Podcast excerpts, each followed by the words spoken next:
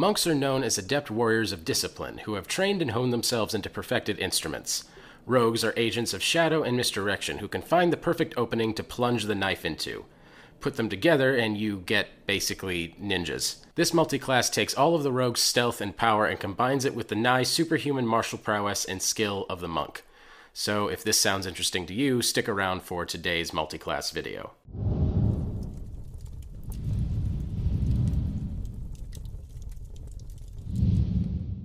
In a lot of ways, the monk class and rogue class are very similar in terms of combat abilities. They're both primarily dexterity based martial classes that thrive off of mobility and speed. Where their martial capabilities differ is in their attacks. Monks are the attack spam class, dealing out for more low damage hits than any other class is capable of, while rogues focus on delivering a single powerful hit via sneak attack damage each turn. Together, we can double up on a lot of the extra speed and mobility features to become incredibly fast and nearly untouchable. And between 3 to 4 attacks, we can better ensure we get our single powerful sneak attack off. These classes can really cover for the other's deficiencies in melee combat, and because both classes line up on dexterity, we don't stretch much at all in the ability score increases, and even comfortably snag some feats. The result is essentially, if not thematically, a ninja, delivering the killing blow from the shadows before flipping back up into the rafters. So, what are the downsides? D&D monks and D&D rogue class features don't line up seamlessly and your lawful rogue is going to clash eh, a, a little bit at least. Firstly, for a rogue sneak attack to function, you have to be using a finesse or ranged weapon, and unless your DM is cool fudging the rules a bit here, there's no mechanical way to turn all those monk unarmed strikes into finesse or ranged weapon attacks. Thankfully, there are a few monk weapon options that fit the bill, but we can't fish for our sneak attacks with our flurry of blows. Beyond that, we have two classes that both really want to make use of their bonus action. As much as we'd want to, we can't use our rogue cunning action to dash and then flurry of blows. You're going to run into a lot of situations where, just based on the action economy, you can't put all the pieces together. It'll be nice having all those extra options, but we can't have our cake and eat it too. Finally, any multi-class is going to sacrifice late game features that you would get from a single class. And since the damage output of both classes scales up on a class level basis, and while we gain martial capabilities, we still take a hit on damage. But when does the monk rogue really start to kick in? For the core of all of our builds, we get sneak attack with only a single level in rogue, and most of the core features we want from monk with two levels. So the builds kick in most of the way at your third character level. We typically want rogue as our base class or primary class, with a solid chunk of monk usually up to 6th level. Beyond that core concept, most of our build ideas really want the initial third level features of both the monk and rogue's archetypes, which means they really kick in at 6th level. Now let's move on to the important class features that we care about. We've got a few ideas on how to bring the build together, but in general, the following monk and rogue features will be important to us in some way. Starting with the significant monk features, we have unarmored defense. Monks get an AC equal to 10 plus dexterity plus their wisdom modifier, so long as they're not wearing armor. Rogues already tend to go with light armors, and in most cases, this will be a straight upgrade we should be able to get our AC using unarmored defense to 17 or 18 fairly early, which is a respectably tough AC for a DPS class. And then we have martial arts, which is a core feature that we get with a single level of monk. Whenever we take the attack action, we can also choose to make an unarmed strike as a bonus action. Think of this as a sort of default extra punch that doesn't cost anything. We also do more unarmed strike damage and deal 1d4 instead of just 1 when we smack things around. This martial arts attack die increases with our monk levels from 1d4 eventually to 1d10, but as a multiclass, we're probably going to be stuck with 1d6 or maybe 1d8 at the very end. Next, we have Ki, which is your mystical resource that you spend to fuel most of your monk's abilities. We get a number of ki points equal to our monk levels, and they recharge on a short rest. At second level, we get a trio of useful features that all work off of our ki. Flurry of Blows is the most often used one, and it works exactly like our martial arts extra unarmed strike. But if we spend a ki point for Flurry of Blows, we make two extra unarmed strike attacks instead. Patient Defense lets us dodge as a bonus action at the cost of one ki point, which is situational but very useful. And finally, Step of the Wind lets us dash or disengage as a bonus action for one ki, and also doubles our jumping distance for the turn we won't be using Step of the Wind much since we already are able to dash and disengage as a bonus action for free thanks to Cunning Action, but we might be able to make use of the extended jump range. And then we have unarmored movement. Very simply, monks get a faster base movement speed. When you first gain the feature with your second monk level, it's 10 feet of extra speed and it improves to 15 feet at 6th level, 20 feet at 10th level, 25 feet at 14th level, and 30 feet at 18th level. Even just 10 feet of extra speed is a huge boost, and you'll typically be able to maneuver wherever you want in combat. In the most recent Monk rework, they got this new second level feature called Dedicated Weapon that essentially lets them turn any weapon into a Monk weapon, so long as it doesn't have the heavy or special weapon properties. For us, this opens up a world of finesse and ranged weapon options, including short bows and rapiers. Next, we have Ki Fueled Attack, which is also gained in the newest rework. Monks have this ability at third level to spend a ki point not on unarmed strikes, but on another attack with a monk weapon, which is pretty awesome because we can only do sneak attacks using a finesse or ranged weapon.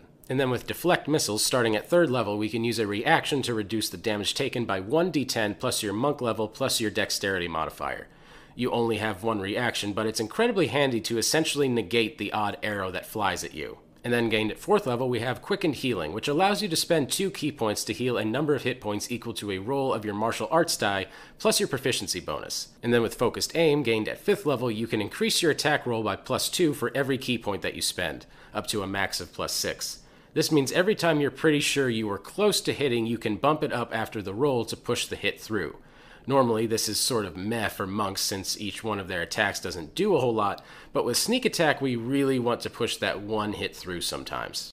And then with extra attack, I will give you three guesses as to what this does, but it is gained at 5th level. Importantly, this is a proper extra attack, which means we can use our finesse weapons and potentially get off our sneak attack. And then we have Monastic Tradition. Not key for making the multi-class work as a whole, but definitely key for some of our deeper builds. Not that kind of key, by the way. We'll go into the relevant ones in the builds themselves, but know that the third level monastic tradition options are important to us. And then gained at 7th level, we have Evasion, and this lets us take only half damage from failed dex saves and no damage from passed dex saves. Very useful, but the Rogue has the exact same feature at 7th level as well, and they don't stack up. Now, moving on to our significant Rogue features, we of course have Sneak Attack. Raw damage on the condition that you either have advantage or your ally is within 5 feet of the target, and the weapon must either have finesse or be ranged. Annoyingly, there's no way to trigger this off unarmed strikes. Believe me, I've tried to look for a way to do so. So we have to rely on using finesse or ranged monk weapons. Next, we have expertise. We aren't focusing too much on skills, but double proficiency bonus in a few skills is definitely helpful for any utility options you want to pursue. Boosting skill proficiencies like stealth and acrobatics pushes us closer to being respectable, sneaky little ninjas. And then gain at second level, we have Cunning Action, and this lets you dash, disengage, or hide as a bonus action.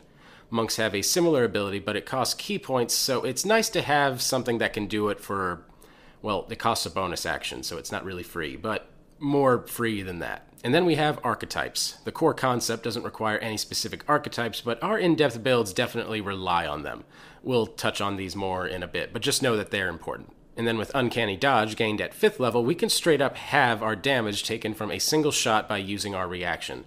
Combined with the Monk's unarmored defense, we can be seriously hard to take down. And then at 7th level, we gain Evasion, and this lets us take half damage from failed dex saves and no damage from passed dex saves. Very useful, but the Monk has the same feature at 7th level as well, and they don't stack up. Both the Monk and the Rogue have the same primary stat as Dexterity, and our multiclass does the same. The Monk, however, also really cares about Wisdom, which should be our second highest ability score. Finally, we're going to be in the middle of combat quite a bit, and having Constitution as a high stat can help us survive, so it should be our third highest ability score. Thus, our primary abilities will be Dex and Wisdom, with consideration towards Constitution for hit points. Since we're not hard up on points, feel free to spend your ASIs on bonus feats as needed. The rest of the abilities, strength, intelligence, and charisma, aren't terribly relevant to us and can be treated as dump stats. Now let's discuss equipment for this multiclass. Your armor is simple since you won't be wearing any. Unarmored defense should be providing you with a better AC than any light or medium armors can provide. And we don't have to worry about any stealth penalties. Where it gets more interesting is in the weapon options. We don't get all the martial weapons from Rogue, but we do get most of the ones we care about access to finesse weapons, for instance. We need weapons that are either finesse or ranged to meet the qualifications for sneak attack, and we need them to count as monk weapons for all of our monk features. Normally, this would be a very short list of just daggers and short swords, but with the Tasha's update to monks and the dedicated weapon feature gained at third level, our options open up dramatically. With dedicated weapon, we can turn any weapon into a monk weapon over the course of a short rest so long as it doesn't have the heavy or special properties. This opens up the rapier, which doesn't feel very ninja themed, admittedly, but it is still the top end finesse weapon for straight damage. It also opens up the hand crossbow and the short bow for some really nasty range sneak attacks. Additionally, thieves' tools might be worth it to get, as disarming traps and picking locks might be the thing that gets you into certain places that the DM might not want you to be. Thankfully, with this multi-class, we do have some wiggle room to spend ASIs on some feats. We can also get bonus feats by starting as a variant human if your DM allows it. The following feats don't fit every monk rogue build, but they should be on your radar when an ASI level comes up. First, we have Dual Wielder, which does three things for us. It gives plus one AC when we use two melee weapons. We can dual wield with weapons even if they aren't light, and you can draw and stow two weapons instead of one at a time. So, bonus AC makes this a decent defensive option, but the drawing stowing thing rarely comes up unless your DM is being very picky with the rules, which, to be fair, some are. The big potential draw for us here is dual wielding non light weapons, and since we want finesse weapons, this means double rapiers. It's not necessary, but upgrading your offhand weapon to a 1d8 weapon is pretty appealing. And then we have Fighting Initiate. This feat lets you snag a fighting style without having to take a fighter level, and there's a few martial options that are very useful to us. For one, we have archery, which gives us a plus 2 bonus to each ranged attack roll, which is big for fringe sniper builds. We also have dueling, which gives us plus 2 bonus attack damage for our main weapon if we're sticking with the rapier and unarmed strikes slaps plan. Two weapon fighting lets us add our ability modifier to damage with our offhand, a decent offensive option for just a bit of extra damage on our bonus action attack.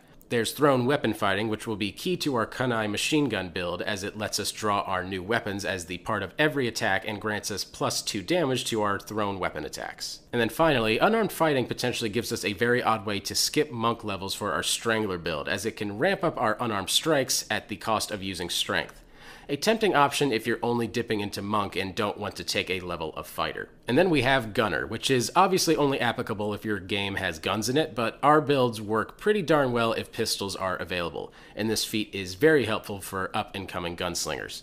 Firstly, Gunner is a half feat that comes along with a point of dexterity, which we're happy to have. This feat gives us proficiency with any firearms that might be in the campaign.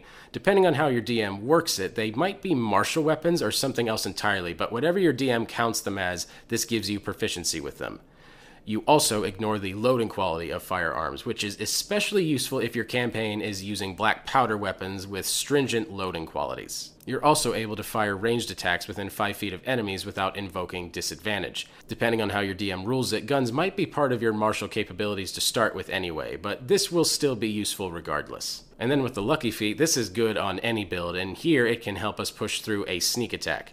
Very simply, you get three luck points you can use to re-roll any d20s that recharge on a short rest. And then with Magic Initiate, this lets us snag a couple first level spells as additional spellcasting options from a class's spell list, and I highly recommend dipping into either the Cleric or the Druid spell list for some pretty interesting defensive options. And then we have Mobile. Most of our builds want to run in and out of combat quickly, and Mobile speeds us up while keeping us safe from reprisal. We gain 10 feet of extra movement speed, which stacks with our extra monk movement. Whenever we dash, we ignore difficult terrain, and whenever we hit somebody with a melee attack, they can't make attacks of opportunity against us for the rest of the turn. And that last one is essential for the hit and run strategies, but keep in mind we can also get it from the swashbuckler rogue archetype. Both are good options, just don't take them together unless you're really worried about difficult terrain since they won't stack up. And then we have Shadow Touched. Found in Tasha's, this half feat is one of the best things to happen for aspiring ninjas. We get our choice of plus one in any mental stat, which we can make wisdom. We learn the spell Invisibility and another first level spell of our choice from the Illusion or Necromancy school. There aren't a whole lot of those, but Disguise Self and Silent Image are on the list and are incredibly useful to our builds. Without a level dip, we can just straight up cast invisibility, which is a godsend for any sneaky strats. This is a particularly useful tactical option for any build making use of the assassin rogue archetype. And then with Sharpshooter, it's pretty much only useful for our Sniper Assassin build, but it's definitely worth it there. Long range doesn't impose disadvantage on our shots, our ranged attacks ignore half and three fourths cover, and we take a negative 5 penalty on a shot to deal 10 additional damage. And then with Skulker, this helps with any plan that involves sneaking around in the dark. We can attempt to hide even when only lightly obscured. If we're hidden and miss a ranged attack, it doesn't reveal us. Must have been the wind. We can also see normally in dim light. So you're probably curious which class should you start with. The short answer is that you should be starting with Rogue as your first character level. Rogues have significantly better equipment proficiencies and extra skill proficiencies that you'll lose out on if you start with Monk as your first character level. The only upside of starting with Monk is you'd gain strength saving throws instead of the arguably worse intelligence saving throws, but starting with Rogue is the clear winner here. Now let's get into putting this multi-class together. Monk and Rogue clash a bit on their action economy, but their core features mesh surprisingly well, as I've said. There are some powerful synergies we can accomplish with a bit more work through using different monk archetypes and rogue archetypes, and you should consider some of the following strategies. First, we have the Drunken Swashbuckler. Your sword twirls as you sway in between your foes, stabbing and pratfalling your way through combat unscathed. The idea here is to synergize the way of the Drunken Master and the Swashbuckler rogue archetype to do hit and run style combat even against whole groups of enemies we want to start our first level in Rogue, but we essentially want to get it to three levels in each class as soon as possible to gain both the Way of the Drunken Master and Swashbuckler archetypes. Beyond that, the order of levels is a bit looser, but we want to end up with 6 Monk levels and 14 Rogue levels at the end. For our weapon, we want to use a rapier turned into a monk weapon using dedicated weapon, and keep our other hand free to make unarmed strikes. Also, to kind of go back on something I said earlier, it's also worth noting that both of these class archetypes care a bit about charisma and the performance skill, so it'd be wise to at least not make charisma your dump stat. You shouldn't prioritize it, but it'd be nice to have a plus one in it, or at least not a negative charisma. You also get performance as one of your extra proficiencies with these archetypes, so it doesn't take up one of your options. So, how does this really accomplish anything, and how does it synergize for a hit and run strategy? The Drunken Master's technique is better but costs ki, and the Swashbuckler's technique costs nothing but doesn't work if the enemies are all in a group. By having both together, we can essentially guarantee that we can hit and run without ever being attacked for doing so. Whenever you're fighting a single enemy, you can simply run in, stab, and slap them a bunch, and then run out using the Swashbuckler's fancy footwork to avoid attacks back. If your opponents are bunched up, you can run in and make your attacks using a flurry of blows, and then because of the Drunken Master's drunken technique, we gain the benefits of a disengage action and have our movement increased by 10 feet for the turn. Damage wise, we're doing pretty good as well. At 9th level, 5 Monk and 4 Rogue. At 18 Dexterity, we're getting 2 stabs with the Rapier, Sneak Attack, and 2 unarmed strikes a round for an average of 39 damage a turn. So long as you try and save your ki for flurries, you can keep these 3 to 4 attacks and damage up regularly, and it'll only go up as you gain rogue levels and improve that sneak attack. And then we have the Kunai Cat machine gun. Imagine yourself darting between the rafters as you unleash a flurry of pinpoint accurate kunai before disappearing back into the shadows as a stealthy ninja cat. Okay, so technically they'll be daggers, but if your DM is cool, you should be able to flavor them. To start with, we're going to be playing some keep away tactics. So picking a race that starts with climb speed will be a great help. Tabaxi are especially good here since they also pick up dark vision. They already get proficiency in perception and stealth as well, and the feline agility trait that lets them double their speed for a turn. Next, we want to start with a single level in Rogue to pick up all the proficiencies and 1d6 of sneak attack. Then we're going to take four levels of monk. For our monastic tradition, we take the way of the shadows, and when we get that fourth level, we want to take the feat fighting initiate and select the thrown weapon fighting style. After that, we want to take three more levels of rogue to pick up the scout rogue archetype. The scout archetype gets us the skirmisher feature that allows us to dart away up to half our speed as a reaction when something steps up to within five feet of us. The build then finishes off with two more levels of monk to get the way of the shadow feature, Shadow Step, and the rest of our levels will be rogue levels, giving us a final split of 6 monk levels, 14 rogue levels. I don't think it's worth pushing monk all the way to 11th level for Cloak of Shadows. If you're really hurting for invisibility, though, I instead recommend taking the Shadow Touched Feat. So, how does this all come together? Firstly, as a Shadow Monk, we essentially get a spell list. As a Shadow Monk, we can cast a ton of magical options using our ki points, including Darkness, Dark Vision, Pass Without Trace, Silence, and Minor Illusion, using Wisdom as our spellcasting ability modifier.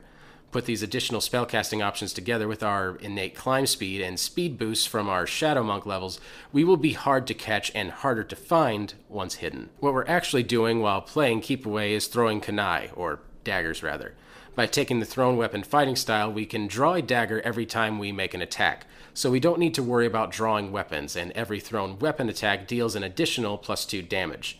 Now, we can't use Flurry of Blows to throw daggers, but we can simply use our bonus action to make an attack with a light weapon in our offhand. Or, if we want to also add the Dex modifier to damage, which you normally wouldn't for an offhand attack, we can spend a ki point to make a ki fueled attack. So, between our normal attacks, bonus action attack, and extra attack from our 5th monk level, we're throwing 3 daggers a turn and so long as we're throwing our daggers at somebody surprised or already fighting our allies, one of those daggers hits will be a sneak attack. With everything that we have here, you'll have absolutely insane mobility, and it will take a lot of work to even attack you while you continue pelting them full of daggers. Daggers. The Monk Rogue multiclass is something that I've actually seen at my table in large groups. I've run a few one shots with people that have multiclassed as various monk rogue combinations. And it's surprisingly versatile, and as you have seen from this video, there's a lot of utility to be found. So, if any of this sounds interesting, it gets my personal recommendation. It's a lot of fun. Thank you guys so much for watching. I really appreciate it. Be sure to like and subscribe because we put out new videos every week. And if you or someone in your group is building a Monk Rogue multiclass, I would love to know about it down in the comments. Feel free to also check us out on skullsplitter.com. We do have dice subscriptions if you'd like to see what those are all about. Thanks again for watching. My name's Patrick Ferguson from Skull Splitter Dice, and until next time, farewell.